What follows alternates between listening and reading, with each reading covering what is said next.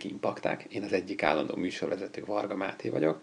A másik állandó műsorvezetőnk, műsorvezető társam Zsíros László Róbert épp a világot járja. Remélhetőleg valami izgalmas impakták anyagot keresi. A tervezetnél picit hosszabbra nyúlt a nyári szünetünk, de most eh, a szünet után egy igazán különleges műsorral térünk vissza. Különleges két okból is, hiszen ez az első Nobel-díjas uh, interjú alanyunk, akit ma hallhattok, illetve különleges, mert az interjú angolul is van, de épp ezért egy szerkesztett és uh, lefordított átiratot közé teszünk az interjúról. Vendégünk Tim Hunt, uh, akinek a nevét egész júniusig csak azok ismerhették, akiket érdekel a sejtciklus, vagyis a sejtek osztódásának a szabályozása. Nyár elején azonban a neve hirtelen a machoizmus szinonimája lett hogy mennyire megalapozott, az persze egy már egy másik kérdés. Elsősorban a munkájáról beszéltünk, de azért a botrány is előkerült. Halljuk. Okay, so this being a popular science podcast, uh, most of our listeners are science-minded people. Yet, I think it would be nice to start uh, with the basic question: that what is the cell cycle, and why should we be interested in it? what is the cell cycle? And why should we be interested in it? Well, I suppose we all start out as one cell, and we end up with an astronomical number of cells, 10 to the 13th cells. And um, so I think it's pretty obvious that how cells divide and how they grow is one of the most fundamental questions in biology. Because if you didn't understand that, you wouldn't really understand anything about life. And actually, the study of the cell cycle is not that old because I guess for many years it wasn't really clear how you could study it. In fact, not really until about the 1970s was any advance made, and the first advances came from by yeast geneticists who are really interested in the control of growth of the yeast. And I think the first person to use the word cell cycle was actually Murdoch Mitchison, who was Paul Nurse's postdoc advisor, who published a book in 1970 called The Biology of the Cell Cycle. And if you read that book, I mean, it's pretty interesting because um, although Murdoch, who alas is no longer with us, was you know one of the experts and pioneers in cell cycle control, his book contains almost nothing of use to modern okay. understanding because they simply didn't know how it worked. Right. Uh, and uh, they were sort of almost, you could say, looking in the wrong place. Quite extraordinary, you know. Um, so none of the basic principles, I would say, were there. In fact, I'd, I'd always disagreed with Murdoch because he said, you know, the cell, the cell cycle is the most basic unit of time, biological time, I think it starts out by saying. And I really disagreed quite profoundly with that because you certainly could not set your watch by the cell cycle because it's constantly stopping, among other things, you know. And, uh, and it often stops when cells differentiate, for example, you know, because right. you can't divide and become something different at the same time, apparently. I'm not absolutely sure that's true, but still. So, um, but what is it? Well, it's, I think one can say that it's, uh, I forget who said that. I think maybe it was sort of um, probably Lee Hartwell, who was really the pioneer of the modern understanding, who, who said it's just a, a series of events that have to be done in the right order. True. And um, what it's really all about is simply uh, the DNA in chromosomes. And you can ask the question, you know, why do cells divide into two? I mean, they could perfectly well divide. I mean, cells are actually capable of dividing into four or uh, indeed even larger numbers, and some cells actually do. But most cells divide in two because DNA has two strands and one strand goes to one daughter cell and the other strand goes to the other daughter cell and that's that's it and the cell cycle is all about how you replicate chromosomes duplicate let's mm-hmm. say chromosomes and how the duplicated chromosomes are delivered accurately one to one daughter cell and the other to the other daughter cell, so that the two daughter cells are as near as possible genetically identical to one another and to their mother as possible. And things go wrong when that distribution fails in some way or the chromosomes are damaged Okay. in some way. So the question is, you know, how do you. It, you know, it looks an impossibly complicated problem Right. at the outset. So, so if my understanding is correct, and I was reading this BMC biology article that appeared uh, of your work recently, Mhm. so you got into cell cycle almost by accident. Not almost, completely. completely. Okay. completely by accident. Well, I mean, not completely by accident, because I was studying the cells. I was studying sea urchin eggs, which divide extremely rapidly. And the reason I was studying them was because somebody many years before had discovered that um, when they were fertilized, they turned on protein synthesis. And it was a big increase 10, 20 fold increase in the rate of protein synthesis. And that's what interested me at the time. And uh, I, I hadn't really considered the cell division. But if you work on something like an egg, you can't help but notice that it will divide after it's fertilized. And then I became aware of the fact that if you inhibited, if you stopped it making new proteins, it didn't divide. And again, the logic, of the simple logic of that observation had mis- escaped absolutely everybody, um, including me. And, um, you know, they. It, because, uh, of course, most cells need to double in mass before they can divide, but sea urchins don't have to double in mass. They actually halve in mass every time Okay. they divide. I mean, the only thing that increases is the DNA, really, and a little bit of Yes. membrane. That's it. You know, so there's no there's no obvious reason why they have to make any more new proteins. You'd think they'd already had enough proteins. Right.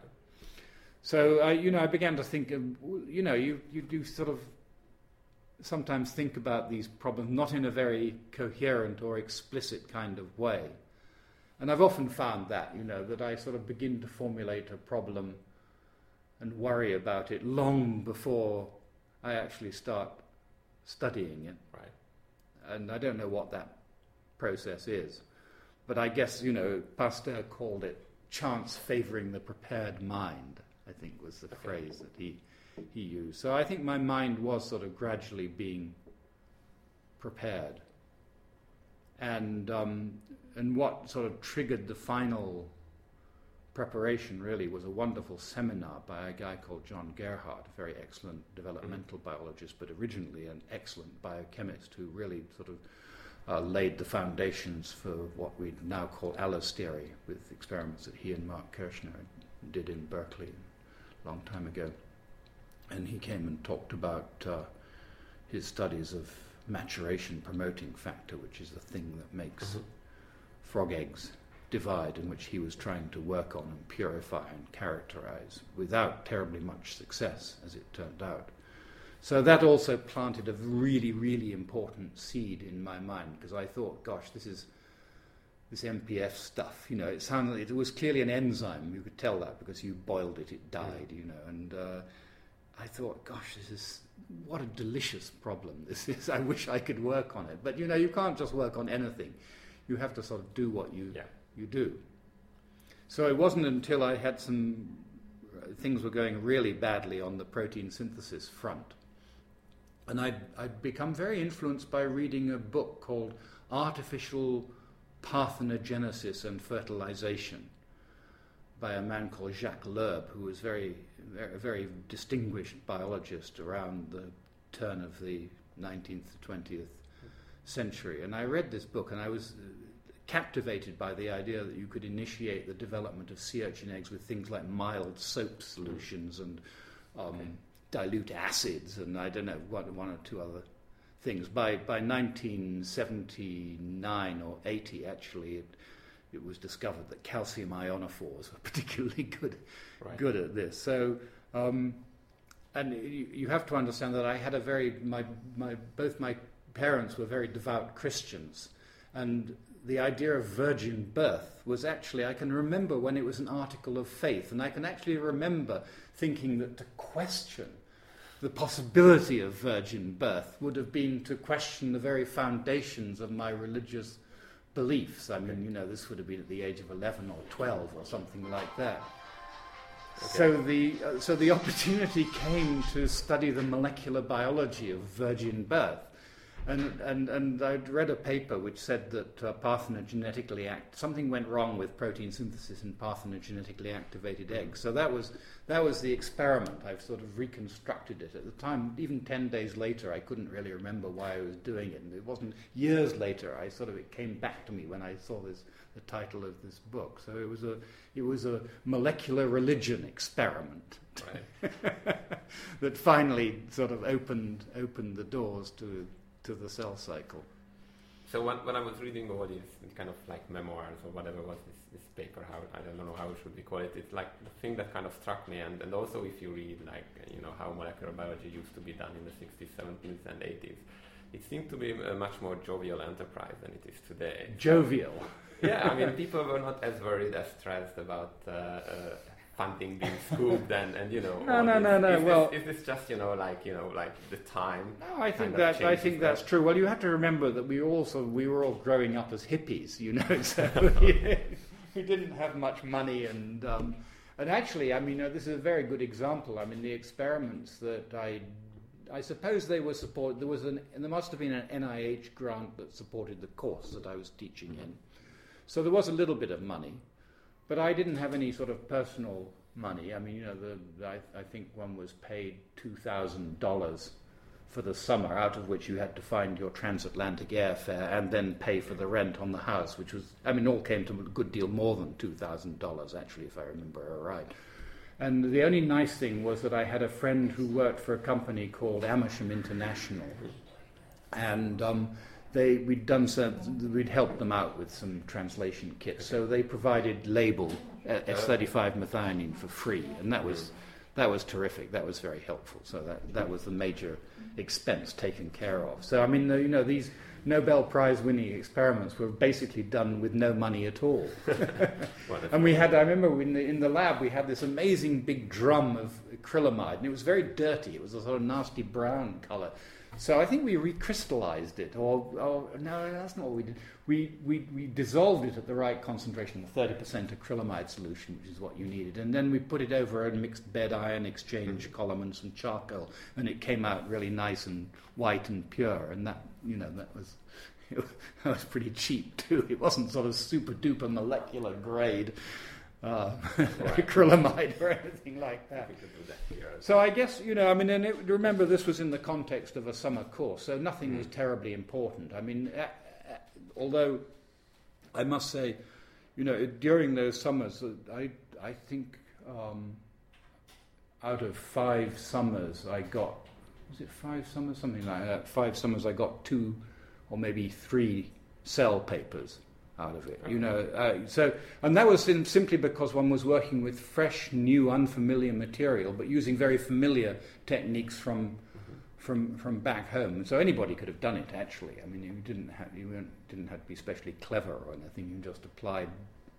well tried and tested technique. I mean, there was a little bit more to it than that because there were certain problems that had to be overcome. It took a year or two to do it. And I mean, the other problem was that um, this was only a summer lab, and so it wasn't all that well equipped. So I used to have to bring a lot of stuff with me from England. You know, I had a suitcase full of peristaltic pumps and yellow tips and Eppendorf tubes and stuff like that, and pipette, your favourite little little gizmos that you needed.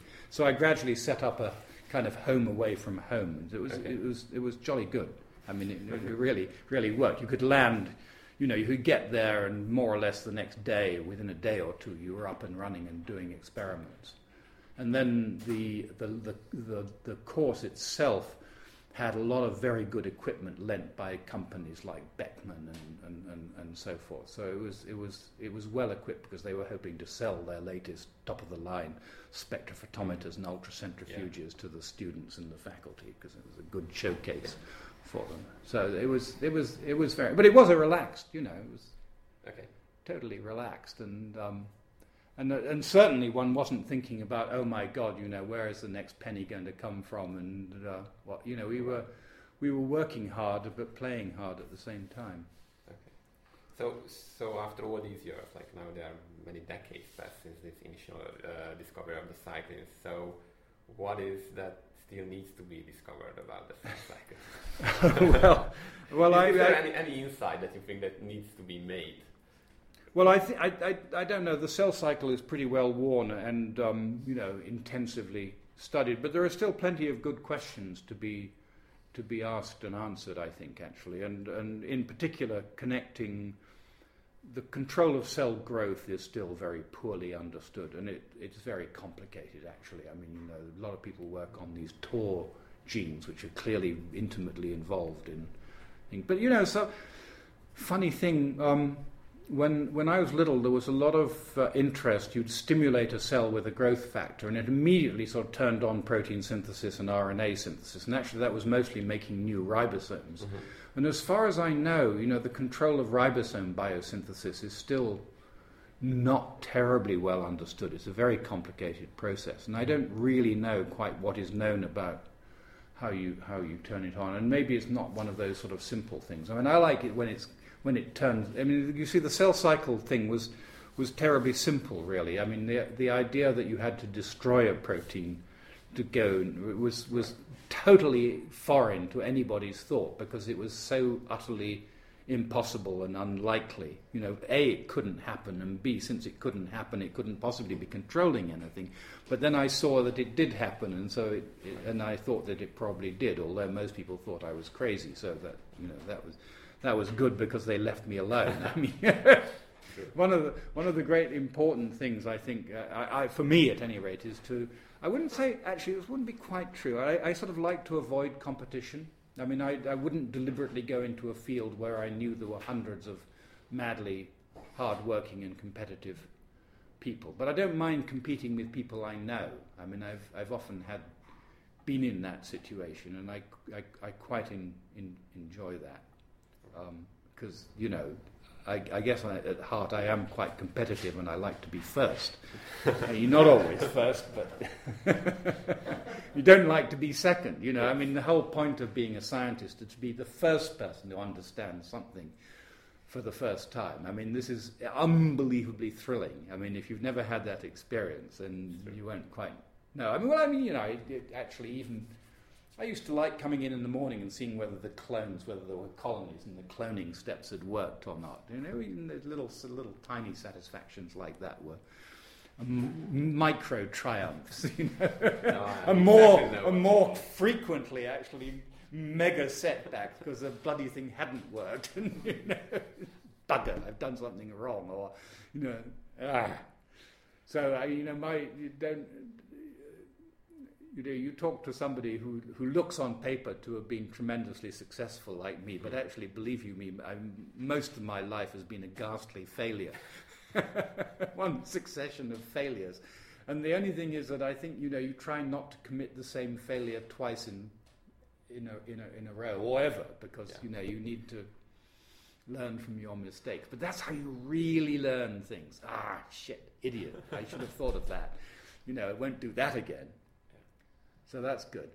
Okay, so um, if I understand correctly, you are now affiliated with the Francis Crick Institute. Well, very in a very hazy kind okay. of way. I mean, I, I, I, travel so much that I'm not very often in, in London, actually. But so, I do have an office, yeah. and I will have an office in the Francis Crick so, Institute. So one thing that kind of struck me about how this new institute will be organized, it has a much more horizontal structure. It's not as a yeah. This is this is a Nursian scheme. He doesn't like departments. Okay. because I think he likes to be in control of absolutely everything. everything. Okay. Now, frankly, I don't see how you can be in control of absolutely everything so in a vast scale. Idea.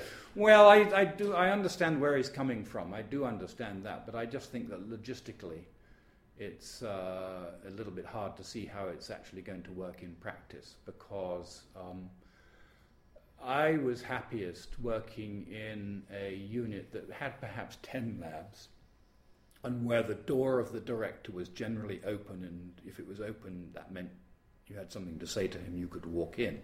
And if your door was open, Thomas might walk in on you and say, Tim, have you got a moment? And uh, in fact, in that, in that setting, we, I think in the entire 20 years I was there, we only once had a meeting of the faculty, and it was so much better a way to run things. You know, that walking around and chatting to people turned out to be a much, much better way of doing business on that scale. But once you scale up to a, by an order of magnitude, I don't think that's that's possible because it would take you several days to go and chat to everybody. Mm-hmm. If there are 120 faculty members or something like that, you know, you can just do the sum how how long each faculty member gets. Probably not long enough. So, so I don't know. It'll be interesting to see. Okay. But still, I think the idea is like the Crick will be a very international place, right? So It'll be very international, hopefully very interactive. I mean, you know, the idea is that it also gets away from departments because people are sort of thrown together in very much mm-hmm. in a sort of pepper and salt kind of configuration. I mean, we don't have transcription on one floor and translation on another floor and oncology on the top floor and the animals, you know, and all that all that kind of thing. So I, I think pe- the idea is that people are sort of mixed up so together. regarding to this internationality, so obviously like one of the things that, that maybe you are you might be worried or you, you can tell us if you are not uh, is the, the idea of the Brexit. So what, what happens with this vote that oh happens God. next year? Oh so how God. do you see that, that happening and how it will influence British science? Well, to the if it happens, and I sincerely hope that it doesn't happen, uh, much much to its detriment, I would have thought. I mean, I'm, you have to understand that I am an ardent Europeanophile. Ever since I went to Paris at the age of 12, I've really liked Europe. And uh, that same summer, my parents took me to Rome. So I, you know, and I got a terrible taste for for the foreign at that time, mainly because the food was so much better, probably. okay. But I think it goes for science. I mean, uh, you know, we're very, very lucky in the UK because we have, you know, although the UK looks like it's terribly successful in science, when you actually look at who's doing the science, it's mostly foreigners. Um, I mean, I, it's been some time since I had a British graduate student, actually. and uh, many of my associates have come from, you know, Austria, Japan, all over the world. And uh, that's great. I think that's fantastic. And countries where that's less common, I mean, Hungary is actually an, advan- uh, uh, an, an, example of that. I mean, there aren't terribly many foreign scientists here for whatever, for whatever reason. Um, and a lot of countries are actually trying to do something about that. I mean, the, the so called international PhD programs are, are, are springing up all over all over Europe. So people are realizing that if you can get the students while they're young, you can probably indoctrinate them in the ways of a foreign country, and then you know maybe they'll uh, maybe they'll find a life partner when they come, and that'll that'll really capture them, and then you then you've got uh, you know a ready supply of, of, of talent. So about the vote, would would it affect uh, Britain? So well, the question is whether whether actually leaving the the EU would would would affect it. I, I mean, I, I, that that's a little bit hard to say. Mm-hmm. Um, I, I, I, I would have thought so, but I don't know in what respect we would actually be cut off. I mean, you know, would yeah, would the supply of French cheeses dry up? Would we right. be no longer eligible for ERC grants? Right. I remember, um, what was it? Switzerland did something that, that cut them off from the ERC. I think they might have gone back now. Yeah, yeah, I think, but I so I can't quite remember what it what feature it was that, that excluded them, and then do you remember? They had a popular vote on it, accepting immigrants. Uh, yeah. I, anyway, so you know, some of the, it's a little bit hard to, to, to figure out actually because. Um, but I dislike this sort of little England attitude very much. I mean, I, I, I I hope very, very, very sincerely and devoutly that we don't uh, take that step. Because I think, you know, I, in my old age, although America and American science and scientists have been very kind to me in the past, I, I increasingly see that I think we really, you know, culturally belong in Europe. But there are people who think that, you know, America sort of saved us twice in two ghastly wars, and you know that mm-hmm. really our our loyalties lie in, in that direction. But I don't really.